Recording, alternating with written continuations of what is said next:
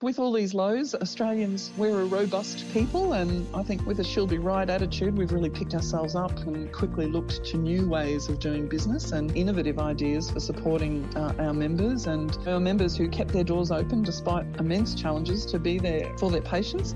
So, hence, I think there are lots of highs that happened as well. Welcome to the Pharmacy Business and Career Network podcast, brought to you by the Pharmacy Guild of Australia focusing on pharmacy management and ownership. The PBCN podcast supports the improvement and growth of your business performance with insights and advice from a range of industry professionals. The PBCN podcast, supporting your journey every step of the way. Hi, everyone, and welcome to the end of the year and the last show of 2020, but one which is the first half of a two part look back at the best parts from each of our wonderful guests during the year. We've had some fantastic guests on the show who have shared some amazing stories, experiences, insights, and advice with us. And I know we are all truly grateful that they found some time in their busy schedules to come on the show. And of course, it has happened all on the backdrop of a global pandemic, but also natural disasters nationally. The resilience, ingenuity, steadfastness, and community minded professionalism shown by the entire pharmacy sector has been nothing short of extraordinary. As such, to help try and put it all into perspective, we welcome two senior leaders from the Guild to kick off both of our Best of 2020 shows. While Colin Maguire, Group Executive Member Services and Innovation, will join us in the next episode. In this show, Suzanne Greenwood, Guild Executive Director, that's the voice you heard at the start of the show. She joins us to provide her take on 2020 and the outlook for 2021. As for the rest of the show, well, with each show this year kicking off with a short snippet from a guest, an interesting part of the conversation for you to look forward to, we've gone back through the episodes and pulled out the full question and answer for you from each of those interesting opening snippets and pulled them together into two best of episodes. As such, you can expect two shows full of short and sharp advice from each of our guests as we look back at 26 shows, those being episodes 38 to 63 and we will cover that off in two lots of 13. To kick off this volume of the best bits of 2020, I welcome Suzanne Greenwood, Pharmacy Guild of Australia Executive Director. Here's Suzanne. Suzanne, thanks very much for joining us on the show today. Firstly, a huge congratulations on what's been a monumental year for the Guild. The heart and soul of community pharmacy has certainly been on full display throughout this tough year. Can you give us a little bit of a recap on some of the highs and some of the lows that you see for the Guild and community pharmacy in 2020? We really started the year, I suppose, with some lows, the, the bushfires ravaging Australia and, and obviously COVID 19. You know, I, I, actually remember back in March when uh, the decision was made to cancel APP this year, and I had gathered all our national secretariat staff into the boardroom to tell them, and and it was really quite a surreal experience for all of us that this this thing was happening that was was just decimating everyone's plans and and uh, things and and you know we really saw then some small pockets of pretty poor behaviour too percolating up uh, in pharmacies across the country where patients who were obviously feeling extremely raw, extremely vulnerable, were were taking that out on on pharmacists, and so those few cases of abuse in pharmacy, the same time as the pharmacists just having extreme fatigue. But these challenges have really seen pharmacists and their staff go to some amazing lengths to help patients in their communities and they've faced increased workloads and the need to sort of rapidly adapt their systems and workflows to to address uh, the issues that were stemming from things like panic buying of, of medicines medicine shortages you know it wasn't just toilet paper you know the uh, social distancing requirement that required a whole lot of different fit out for pharmacies and things. You know i remember the first phone call about do we get perspex screens in? You know and, and again that's felt so surreal whereas now that sort of thing's become commonplace. Even my hairdresser has got perspex screens between the wash basins. But you know all those sort of physical restriction measures the heightened infection control procedures the need for protective equipment the high demand for flu vaccines, of course, at the same time. And so, terrific. Uh, we've had a really good flu season this year. I think people, you know, learnt some important lessons about hand hygiene and all that sort of stuff. with all these lows, Australians we're a robust people, and I think with a with a she'll be right attitude, we've really picked ourselves up and quickly looked to new ways of doing business and and innovative ideas for supporting uh, our members and you know our members who kept their doors open despite immense challenges to be there for their patients.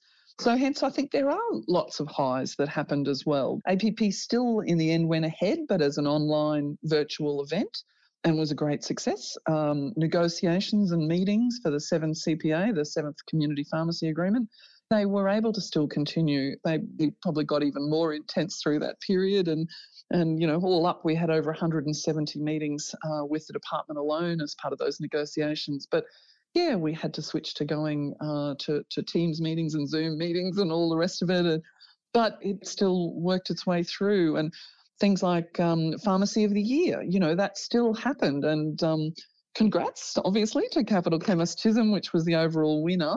Um, and uh, I'll do a quick plug too for the category winners. The Excellence in Professional Innovation was Wizard Pharmacy Kalgoorlie Central. Uh, the Excellence in Community Engagement was Wheatbelt Health Centre Pharmacy. And uh, Capital Chemist Chisholm, the category that they won to go on to win the ultimate was Excellence in Business Management. So, look, that award couldn't be presented in front of the thousands of members as it usually happens at APP, which is, you know, a great celebration in, in front of your peers and a great accolade.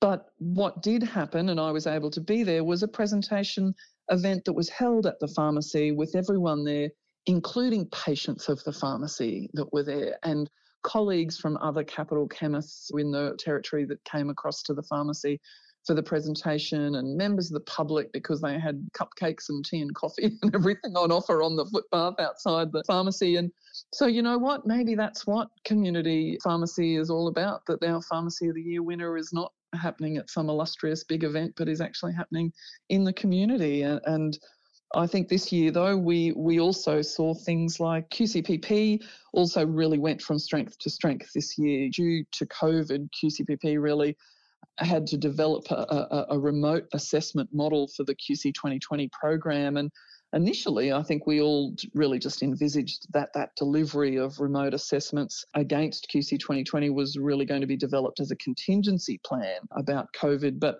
really, what's happened is sort of given the sort of, I suppose, the ongoing status and nature of the pandemic, QCPP has really determined that the remote assessment model is going to be the preferred primary delivery model for assessments under the QC 2020 program, and and it'll also be the on-site model that'll be the contingency. So so look, that was all officially launched on the 1st of October, with the assessments commencing remotely from the 2nd of November, and I think it's a great sign of the QCPP team, you know, really undertaking some activities to really support the members in that. So things like the remote preparation webinars, they've set up portal sessions with the branches and, and lots of ongoing engagement with the members and pharmacy groups to support that change. And, and so, you know, this has really been a huge body of work for the QCPP team. And it is going to be a significant improvement for the program and for the pharmacy sector. So, yeah, there's been some lows this year, but some pretty big highs as well, which is terrific. And all backed by that robust and can do attitude that you mentioned. So, as we look back on 2020, it's hard to identify any aspects of our lives that haven't been influenced by the COVID 19 pandemic. How has the Guild responded to the issues and the challenges that have really reshaped not just community pharmacy?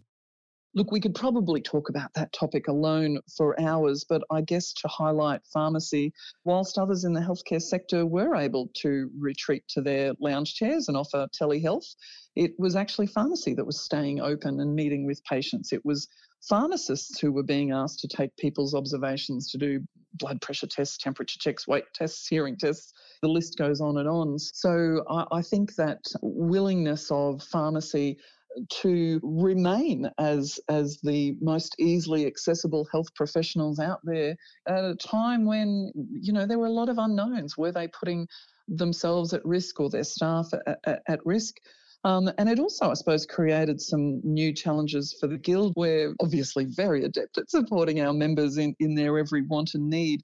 But things like JobKeeper, things like talking about rental relief measures, maybe for uh, for a particular commercial lease, where if they were located in an in an airport or in the Melbourne CBD, you know, obviously they had some pretty significant business challenges there, and a lot of workplace health and safety issues and things that came up. And but look, I think out of all this, there really are some great opportunities. Uh, I think for Australia actually to take some key learnings from this time and to see if they can be rolled out as permanent.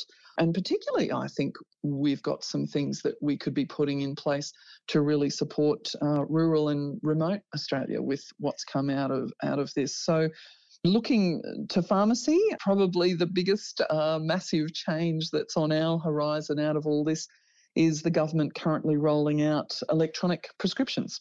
So the Guild team has really been working tirelessly, I suppose, to support our members to be ready for electronic um, prescriptions. The the government kind of had a a, a very um, rapid process of rollout that they first envisaged, I think, without really thinking about the ability of a pharmacy sector that was already under stress and strain from COVID to pick up something that was really going to be the most massive change to pharmacy practice that's happened in a decade, sort of thing. So, so we were able to talk the government back to firstly introducing communities of interest to to roll out the e-scripts and and then we've been working quite closely with them. The government's vision was around the token model of e-scripts, whereas we've really kind of, I suppose, educated them now on on uh, the benefits of also the active script list model, particularly for when a patient is on uh, multiple medications. So uh, that's the current priority is for bringing through the uh, active script lists uh, as well. So, you know, I could talk at quite some length about the changes and the challenges and, and how the sector's responded. But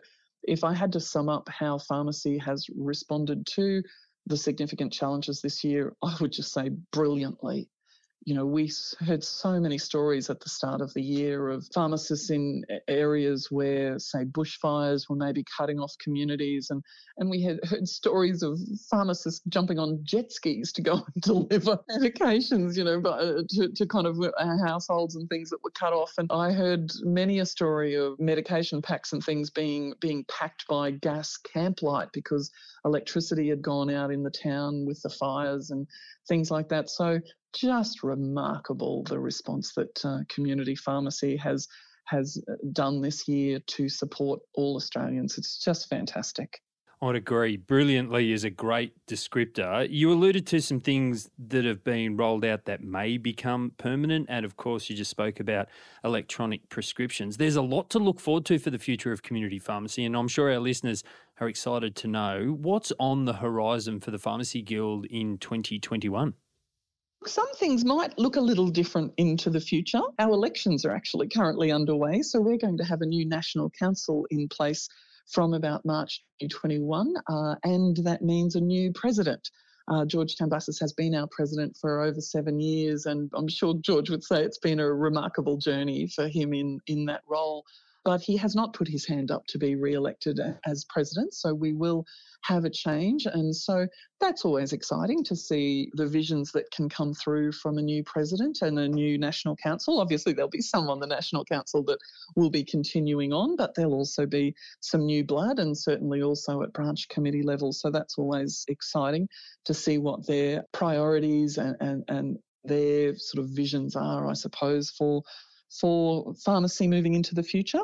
Pharmacy of the Year, as I mentioned uh, before, this year, you know, has had to be a bit of a different process. So we're actually going to move from the traditional process for 2021 where the pharmacies either self-nominate or are nominated by the branches or the QCPP assessors. So rather than that judging process, which includes visiting the finalist pharmacies and all that sort of thing, this coming year, the award's really going to showcase the community pharmacy network, all that community pharmacies have done and continue to do really during these, these challenging times.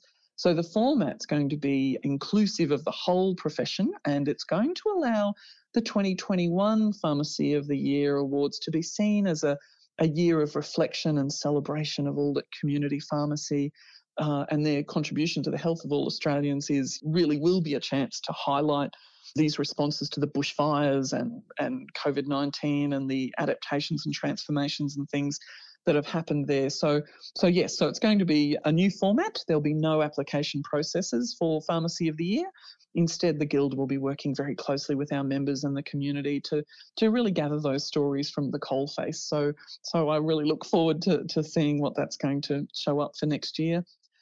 Look, though, core work for the Guild on industrial relations matters, government relations, uh, political advocacy will really all continue at, at, at, strength. We have key issues to prosecute, and 2021 will be no different. And obviously, there'll be some learnings from this year, though, that we'll bring forward there. So we really will be continuing to diligently hammer issues like, you know, continuous dispensing being made permanent and pharmacists being allowed to work to their full scope of practice. And and hey what's the role of community pharmacies going to be in vaccinating the Australian public? And particularly with the COVID-19 vaccinations you know we're doing a lot of work with the government on that at the moment. And e-prescriptions of course that's really been a big issue through 2020 but one that we've really not had a lot of oxygen probably for some members to to focus on. So so that's something we'll have to really continue support for our members through next year. And look, there's some events obviously that'll be coming back in 2021, like like APP and uh, our annual parliamentary dinner, and some great events at the branches too. There's uh, the Tasmanian branch has got a conference happening in February, so I'm very much hoping hoping that we get no border changes uh, by then because it'll be fantastic to to visit the members there. So and look, really, that's uh, about it being great to get the members out and about again and meeting each other and being able to share their stories with each other and share the accounts of how they address the challenges this year.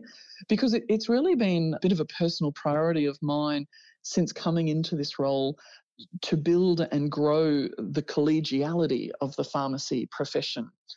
I, think because largely where members are running small businesses and sometimes in isolated locations or or even seeing themselves in competition to the, the, the pharmacy down the road, I can see that as a profession, we do need to do some work around supporting their almost self awareness as a profession, that collegiality that occurs between professionals to be that rising tide that floats all boats for the pharmacy sector. You know, we've really, I think, shown our true colours in 2020. And so I think 2021 will be an opportunity to, to capture that, grow that, celebrate that, and everything in between, Daniel. Suzanne, so many great things from the community pharmacy sector and the Guild in 2020. Thanks so much for joining us. And we all look forward to more great work in 2021 for Guild members. Absolute pleasure. And I'm, I'm really excited about what Guild members are going to do in 2021 as well. Moving on now to our guests in episode 38, we welcomed Nikki Mackey to discuss how to thrive in a multi generational workplace. Seems a bit of a silly question now. Look at it again on my list of questions here, just to boil this down. But I'm going to ask it anyway, just to really focus the listeners. But what is the one skill that you think leaders need and really sits at the center of connecting with their team and helping them be successful? Really, it's about being intuitive through communication. And, you know, often people say to me, you can't teach intuition. Yeah, you know what? You can teach intuition. And the reason you can teach it is because if you really think about it, what does intuition mean?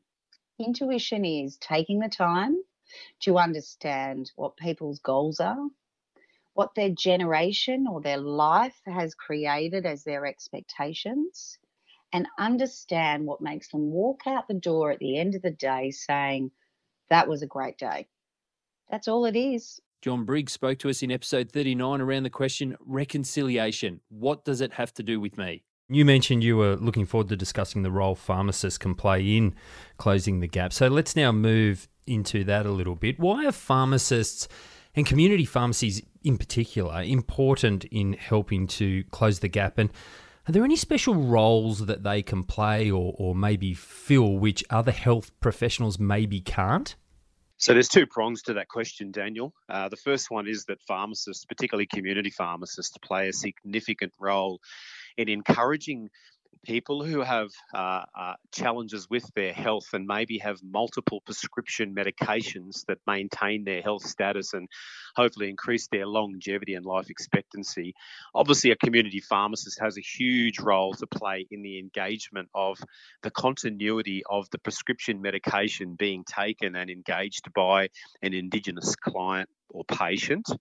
Um, which back to the second point of that question means that that really is specifically a role for pharmacists. Obviously, doctors play a, a, a, role in the referral by by prescribing medication, but ultimately it's the pharmacist that uh, that executes the outcome of the prescription and has the ongoing relationship obligations and responsibilities to maximize the opportunities that are being offered under closing the gap, of which uh, the pharmacist also uh, acknowledges um, on the prescription what they call CTG in capital letters, which is acknowledging that the Indigenous patient is entitled to a, a discount of the medication under the incentive of closing the gap. Um, and that offers people the incentive, particularly in remote and rural communities who may not have a substantial relationship with their, their local pharmacists for uh, many historical reasons, um, of which we'll open up on another podcast. But it really is a in episode 40, yours truly, Daniel Oyston, walked through 11 pieces of marketing advice for your pharmacy. Number three, focus on building your database. When you build a database, people are literally giving you permission to market to them. But it's your job to treat that with the absolute respect that it deserves. Your database should be at the center point or the axis of all your marketing efforts. At the top, you should be executing tactics that help engage your audience and then convert them onto your database. And then from there, they are literally giving you permission to market to them. As I said, your utmost job, however, is to treat that permission with respect, not least because they'll just unsubscribe if you only try and sell to them. The only things that you send them in the email are sales messages that help you. If you manage your database properly, you can provide valuable content that focuses on marketing through teaching and demonstrates your expertise as a professional. That will build trust with your audience, and when they are ready to buy, they'll be more receptive to those specific sales messages because you haven't abused their permission along the way. The reason that building your database is so important is because it gives you the ability to contact your audience directly and usually more cheaply because they provide their email, maybe their mobile number, and probably their postal address. Any other channel like social media, TV, radio, etc., you are simply renting an audience because just because somebody hears your ad on the radio, you can't contact them directly. You have no ownership of that engagement. So, two great ways to build your database are you can gate valuable content. So that's all about creating something really valuable and putting it on your website that your target audience is willing to provide their contact details for in exchange for the content. So it might be a great guide or ebook or, or something like that that they have to fill out a form and give their name, their email address, their phone number, and their postal address or you can run competitions. So offer some great giveaways where people have to provide their information in the entry form in order to enter the competition. I also assume that you're adding everybody you do business with into your database and that you're directly asking them to go on there. Your database, it's truly a massively powerful tool that is full of your target audience who have given you permission to speak to them. Use it wisely. Merryn Hales, a recruitment specialist at Recruit to Retail, gave some great advice on how to recruit staff for a pharmacy in episode 41. Obviously, recruiters like yourself, you speak to candidates, those people that you were just mentioning, all the time. What do candidates tell you that they are looking for in a great place to work when you say to them, What sort of role are you looking for? Well, I've actually seen a really big change in that over the years. So I've been doing retail recruitment for 12 years, and certainly the expectations and demands of candidates have changed over that time. So the key things that we're finding at the moment that are important to candidates are definitely the culture of a workplace. Um, so that can stem into a couple of different areas from just, I guess, the vibe and the atmosphere within the business and that that team um, focused environment. But then also candidates are looking for, I guess, um, other values and things within a culture that align really well with them. So um, what I am hearing a lot of these days are candidates are drawn to businesses that have even a mental health program and support for team members if they're going through a challenging time. Um, also, if a business is aligned uh, perhaps with different charities. Candidates are looking for that to make sure that that lines up with their values.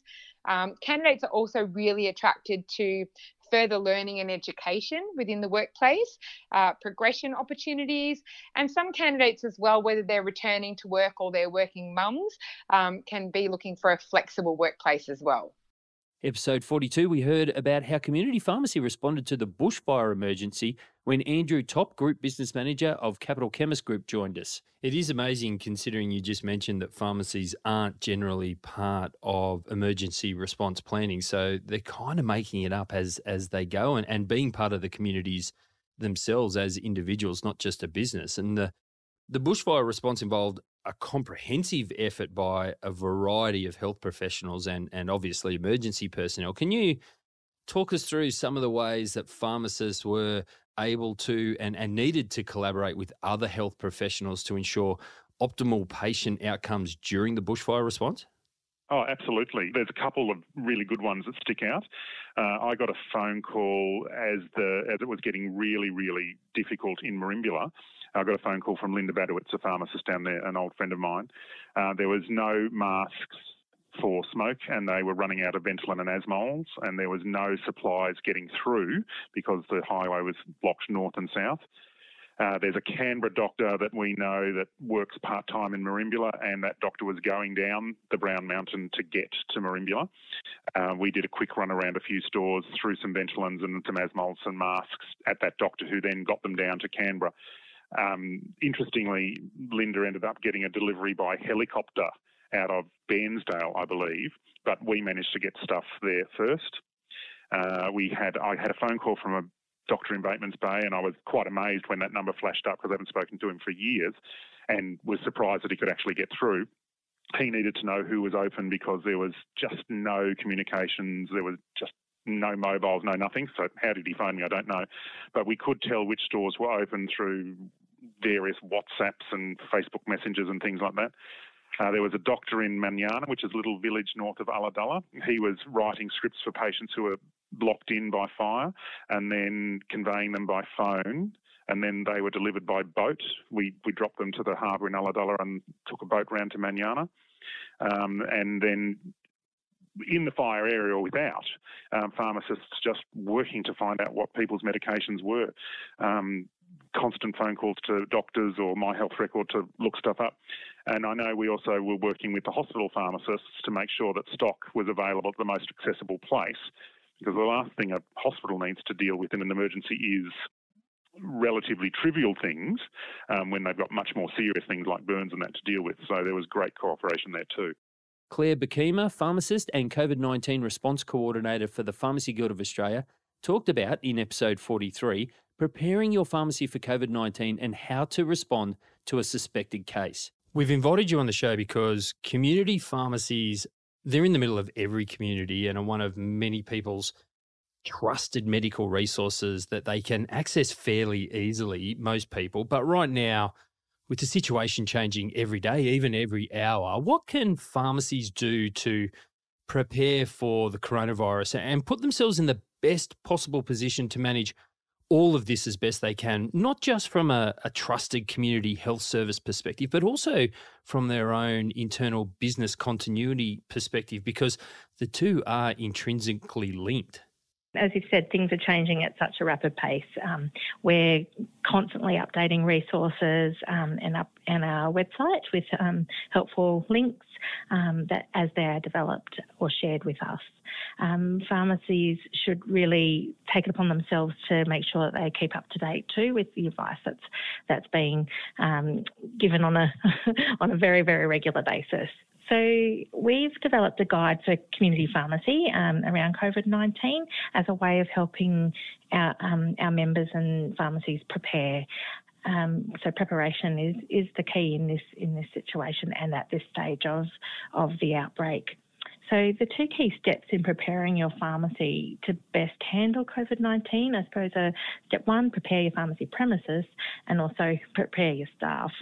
In terms of preparing your pharmacy, um, I suppose we should always make sure that we're following normal infection control protocols um, at all times, but you may need to increase the frequency of cleaning, um, especially in the high touch zones such as counters and, and point of sale areas consider how you can promote social distancing in the pharmacy, such as creating clear aisles for patients to wait, or even we're hearing about people um, you know, asking customers to phone ahead um, and or wait in the cars, and they can they can go out and deliver to the car. Um, we're just wanting to minimise the amount of people and the time that they spend in the pharmacy. In episode 44, George Tambassis, the then national president of the Pharmacy Guild of Australia, discuss some of the challenges facing community pharmacies as they continued to play a significant role in the healthcare response to COVID 19.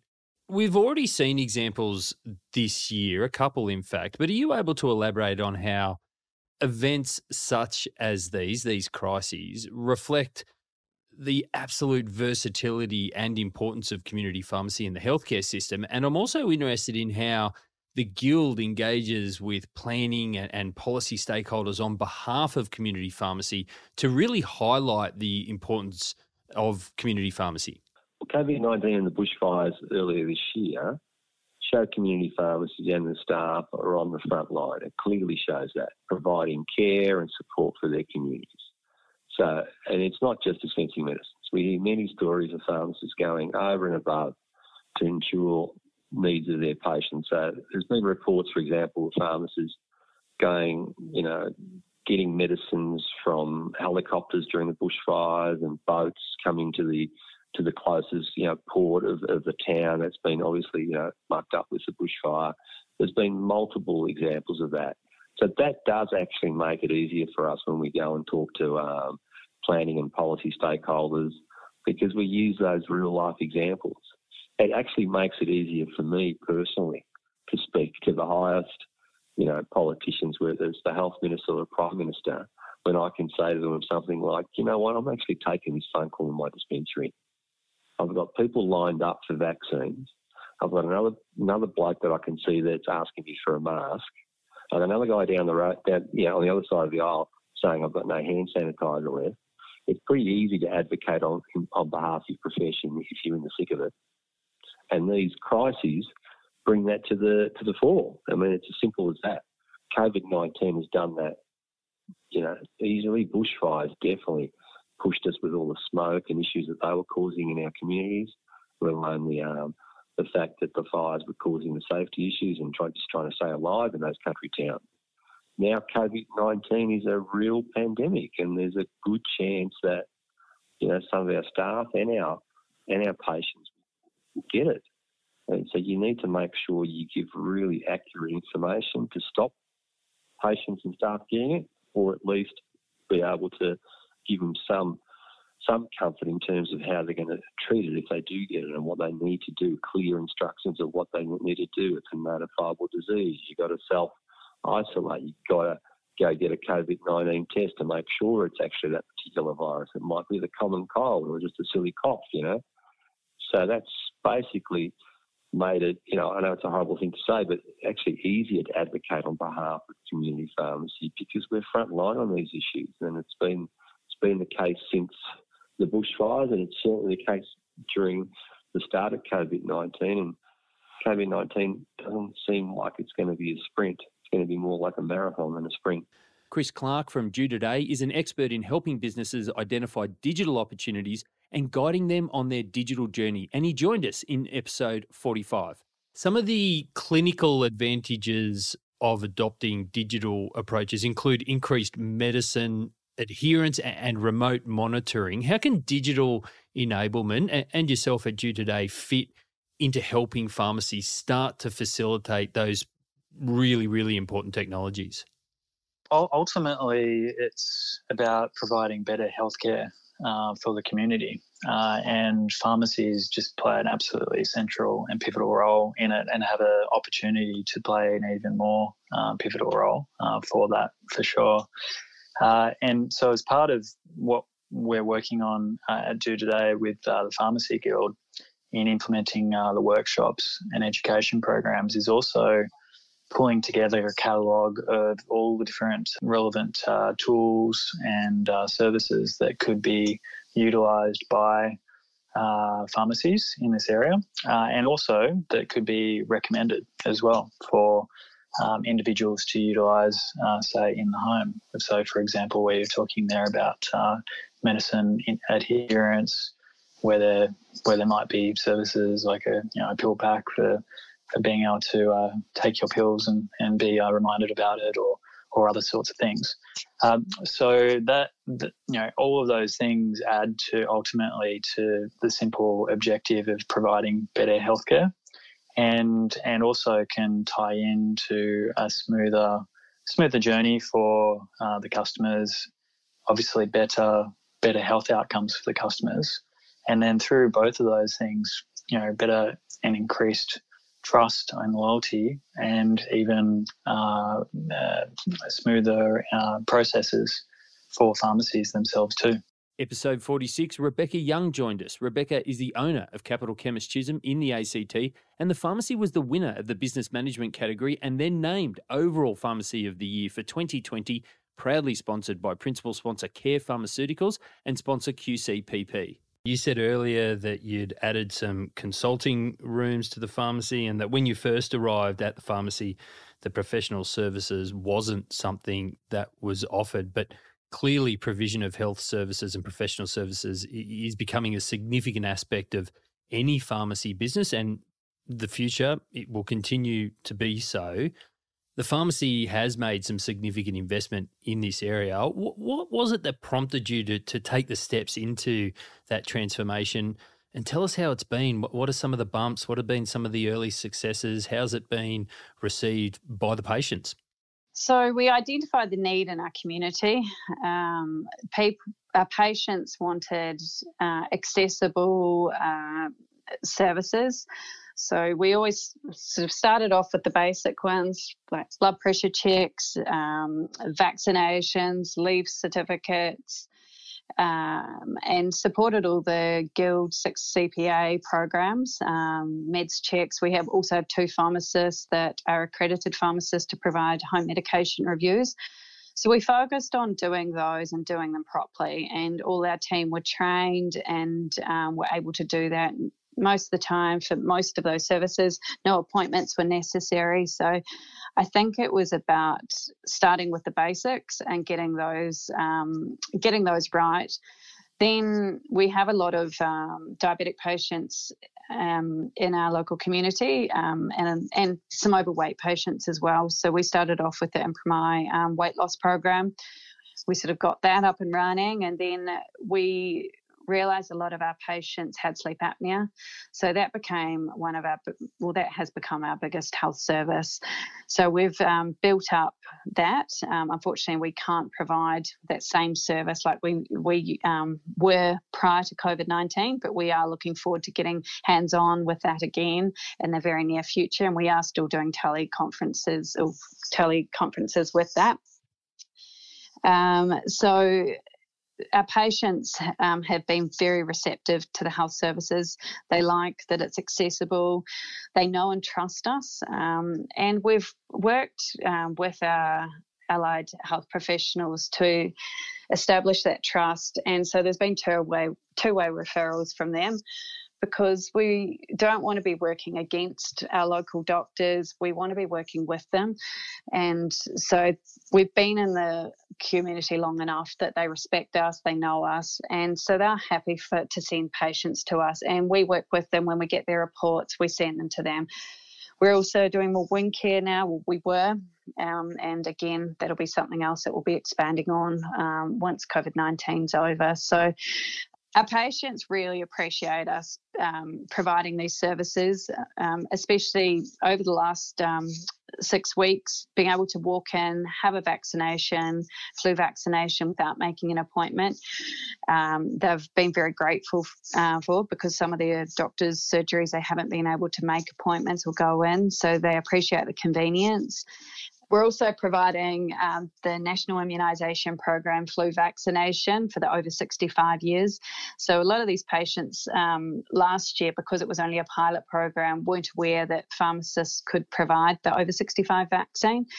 And this year we've done hundreds of them, and our patients are very grateful and they feel comfortable and safe coming into the pharmacy at the moment with all the extra hygiene measures uh, and triage desk that we've got happening so I think overall our health services have been very well received, and we're all excited to get back into the consult rooms and spend more time one on one with our patients.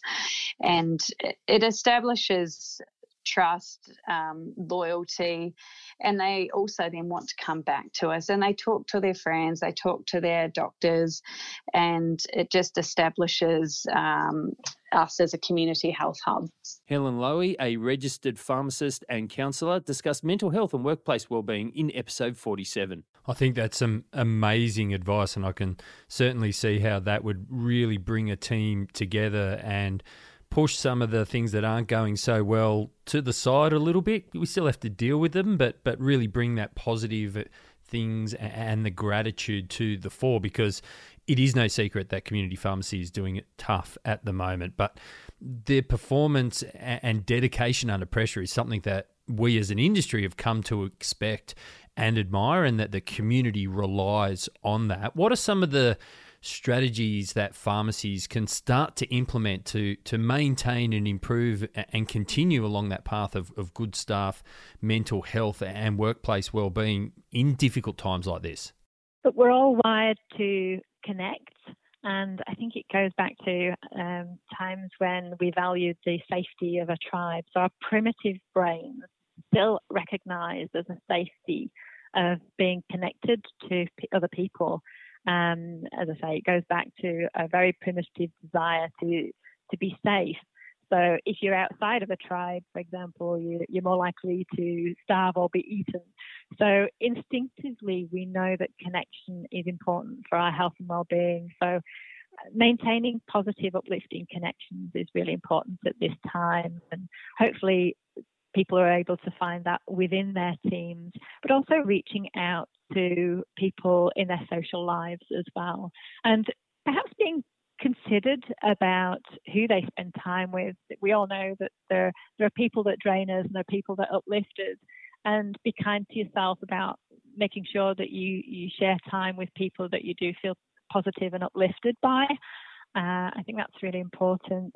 Um, and having some time at work where you can feel that you connect. And I've had lots of great ideas from some of the pharmacists about a lot, a lot of it seems to revolve around food, I have to say. So people baking or bringing in a pizza or something like that and sharing uh, a meal time uh, is good.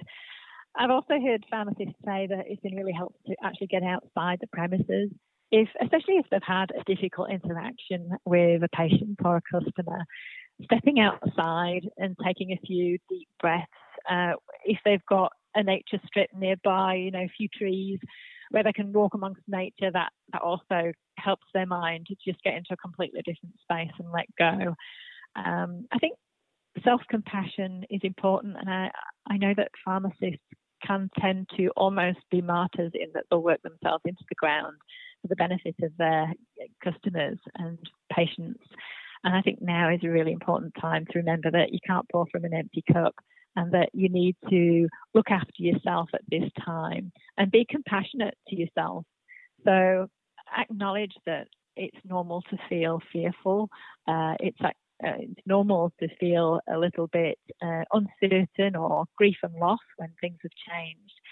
And so accepting that things are going to change from one day to the next can be um, a, a, way of being kind to yourself. Um, I've also talked in some of the webinars I've done about mindful hand washing. So handful, hand washing is something that all of us need to do at the moment to keep ourselves and each other safe. And so, what I've said is that take 20 seconds to wash your hands, but you can use that 20 seconds to actually press pause on panic. So, use it to take five breaths in, uh, to hold for five seconds, and to breathe out for five seconds, and to pause for five seconds. And by doing that, what's called square breathing, you can actually lower your heart rate and your blood pressure and bring your brain into a space where it's gone from panic brain to, to a place where it's more able to do problem solving and thinking. So that's that's a practical tip. Uh, and I've heard some pharmacists say that yes, they've gone ahead and practiced that already from the from the webinar. Um, the prayer of serenity is something that I often reflect on at times like this. And what I mean by that is that reflecting on there are some things that we can change and there are some things that we can't change. And it's important to have the wisdom to understand what the difference is. If you focus on the things that you can't change, you're more likely to feel frustrated and anxious. But if you focus on the things that you can change, and there are still quite a lot of things within our control, then we can feel a little bit more empowered um, and we can start making steps to improve our home situations or work situations. So make a list of the things that you can control and start slowly working through that list, and it'll gradually take you forward. Um, and finally, um, eat, play, sleep it sounds like I'm preaching to the converted, probably. it's stating the obvious, I know, but uh, it's amazing how much difference it can make. So, as I said, you know, wine and chocolate might be very enticing at times of stress, but um, if we eat well, um, it helps give our, our bodies the right level of fuel. And as I said, our brains are working really hard at the moment in terms of problem solving and, and keeping us in a place where we can regulate our emotions. So, uh, you mentioned earlier about leadership. It's really important that we can stay calm uh, and not have a short, snappy response with each other because that just sends other people into a space where they're not feeling safe. But eating well gives good brain fuel. It boosts your immune system, and uh, it it gives you the fuel that you need to get through the day. By play, what I mean is have some exercise. We talked earlier about maybe going out in nature. If you do a brisk walk, it's also more likely to get your endorphins up and reduce stress levels. Uh, we also know that our brains work better for the first hour after a walk. So it helps us in lots of ways to manage stress and sleep as well. And again, I think we we know sleep is really important, especially when we don't get it. Um, so, you know, you get those times sometimes when people are feeling stressed that might be more prone to waking up at say three or four in the morning and do the problem solving then, which obviously impacts your ability to be resilient during the daytime. But if you can get good sleep, um, it's very nurturing for your body. And when we learn, we tend to replay the things that we've done in our minds at, at night time. And when we have REM sleep, that's when we tend to prioritize the things that we need to work on. And deep sleep, as I say, that's a really nourishing, restorative part of our sleep. So um, by making sure we pay attention to eat, play, sleep, that can help our resilience. And as some people have described it, this is a marathon, not a sprint. So we need to pace ourselves and look after ourselves to make sure that we we can be sustainable beings and uh, be resilient. In episode 48, Guy Leach discussed his own experiences, which led him to establish Heart 180, a group on a mission to give all Australians access to a life saving defibrillator within 180 seconds of an emergency occurring. Outstanding. Now, Guy, community pharmacies play a vital role in maintaining optimal community health and well-being across uh, all the factors, with an increased exposure to people that would be at risk, so at-risk patients in their community coming in and in interacting in a community pharmacy. How important do you think it is for community pharmacies to get involved, not only in becoming equipped to deal with these types of emergencies, but also the role that they can play in actually helping raise the broader awareness of the problem? Well, I'm excited to say that we're we're you know we're in in discussions right now to with pharmacies across you know the whole idea is to have pharmacies across the whole country to have defibs be trained up. I mean they're trained anyway the pharmacists, but get them specifically trained up to to our devices and and and have a second line of defence out there beyond doctors, um, you know, beyond on the ambos and the hospitals to to save lives. And you know, and when you're talking about a spread of pharmacists across this whole country and and and just the dots that you make up across this vast land, um, for the general public to know that there's a defib potentially in every chemist in Australia with an army of pharmacists that can act under pressure. Um, you know that that's a you know something that for me could make a significant difference to that survival rate of only being six percent in the community. So you know I'm you know I'm, you know I'm working hard at the moment to to make that a reality, and I think that it, it makes so much sense. You know the community, if they knew of that and that was a reality, the first thing they would think was, well, that makes sense. Why wouldn't a pharmacist have a defib? Yeah, I mean, I trust them. Mate, they deal in wellness and health and safety, and you know they're there in our suburb. And if something went wrong, I know where to go, and I can get a defib there, and and they and they could save a life. So for me, it, it makes all the sense in the world, and for me to get to that mission statement of that 180 seconds, um, having an Aussie you know, being able to have a defib um, close by if there's a sudden cardiac arrest, mate, it, that goes a long way to um, to making that that mission statement uh, come true. Jason Bretuskin's product manager at Fred IT Group and a pharmacy owner who is supporting the rollout of e-prescribing joined us in episode 49. Now, Jason, I understand that you've actually already been utilising and testing e-prescriptions at your Anglesea pharmacy in Victoria. Can you tell us a little bit about that experience and how it has benefited your interaction not only with your patients but with the wider health network and the prescribers? Yeah, we've been lucky enough to have our local doctors' clinics start producing e-prescription tokens for some patients. Patients have really liked the concept and they almost expect that this is the next natural step for how they handle their prescriptions. The doctors have been enthusiastic and they've really embraced the trial, providing the e-prescription tokens for those patients that really want to participate. And yes, it's not for everyone, but they can still print a traditional paper prescription. At the pharmacy, we've now seen how these tokens are presented and have experimented with how to take in those e-prescriptions using MedView Flow, using different combinations of hardware and scanners. So we've mucked around with flatbed scanners, we've mucked around with wireless scanners, we've mucked around with iPads and various um, handheld devices to see how they all um, behave and how and what we can cope with. In the dispensary, we've been using Fred NXT Dispense combined with MedView Flow to see how it can help us manage not only incoming e-prescriptions, but paper prescriptions as well. It is a little strange to dispense a prescription without paper for the first time, but once you've done it a few times, it becomes part of your normal process. And it is great not not having to handle a repeat, or to have to or, or have to stick any claim or duplicate um, stickers on paper.